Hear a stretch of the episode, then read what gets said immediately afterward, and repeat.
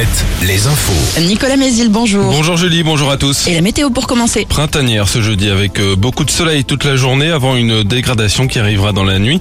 Avec le soleil, les maxis seront en nette hausse, 18 à Angers, 19 à La Roche-sur-Yon, 21 degrés à Poitiers, 22 à Cognac, jusqu'à 23 à Bordeaux.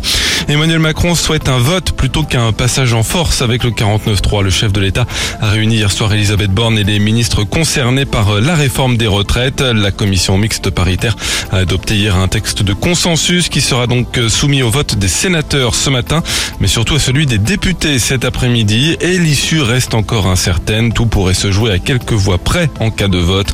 Les syndicats, eux, maintiennent la pression. Ils se rassemblent à la mi-journée devant l'Assemblée nationale avant de se réunir ce soir pour décider des suites à donner à la mobilisation. Mobilisation qui se poursuit donc ce matin avec de nouvelles actions coup de poing localement et une journée morte dans les ports à l'appel de la CGT. Quelques rassemblements aussi en fin de journée à Cholet, La Rochelle ou Niort, parfois devant des permanences de députés. Hier, les manifestations ont attiré moins de monde que le 7 mars dernier. 480 000 personnes dans toute la France selon le ministère de l'Intérieur. 1 700 000 selon la CGT. Entre 2800 et 8000 à Poitiers selon les sources. 2400 à 7000 à La Roche-sur-Yon. Entre 3000 et 7000 à Angoulême. À Angers, quelques incidents ont éclaté en marge du cortège. 3 personnes ont été interpellées. Dans l'actualité également, le gouvernement veut mettre en place une cellule de lutte contre les violences à l'encontre des élus. Elles ont augmenté de 32% l'an dernier selon les chiffres du ministère de l'Intérieur dévoilés hier. Plus de 2200 plaintes ont ainsi été déposées. Au sud de Poitiers, la nationale 10 est restée fermée plusieurs heures hier au niveau de Croutelle. En cause, une collision entre un semi-remorque transportant 20 tonnes de pommes de terre et un camion-benne de la direction interdépartementale des routes. Sous la violence du choc, celui-ci a atterri sur une petite route en contrebas de la nationale. Pas de blessés, mais une enquête est ouverte pour connaître les circonstances de cet accident.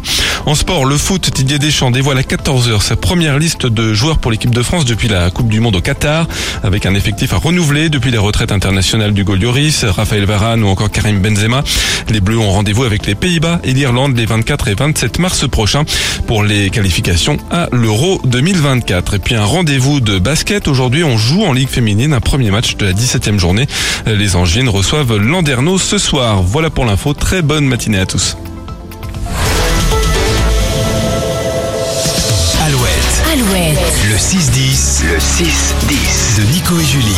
Alouette. Nous sommes le jeudi 16 mars aujourd'hui. Bon courage si vous partez travailler.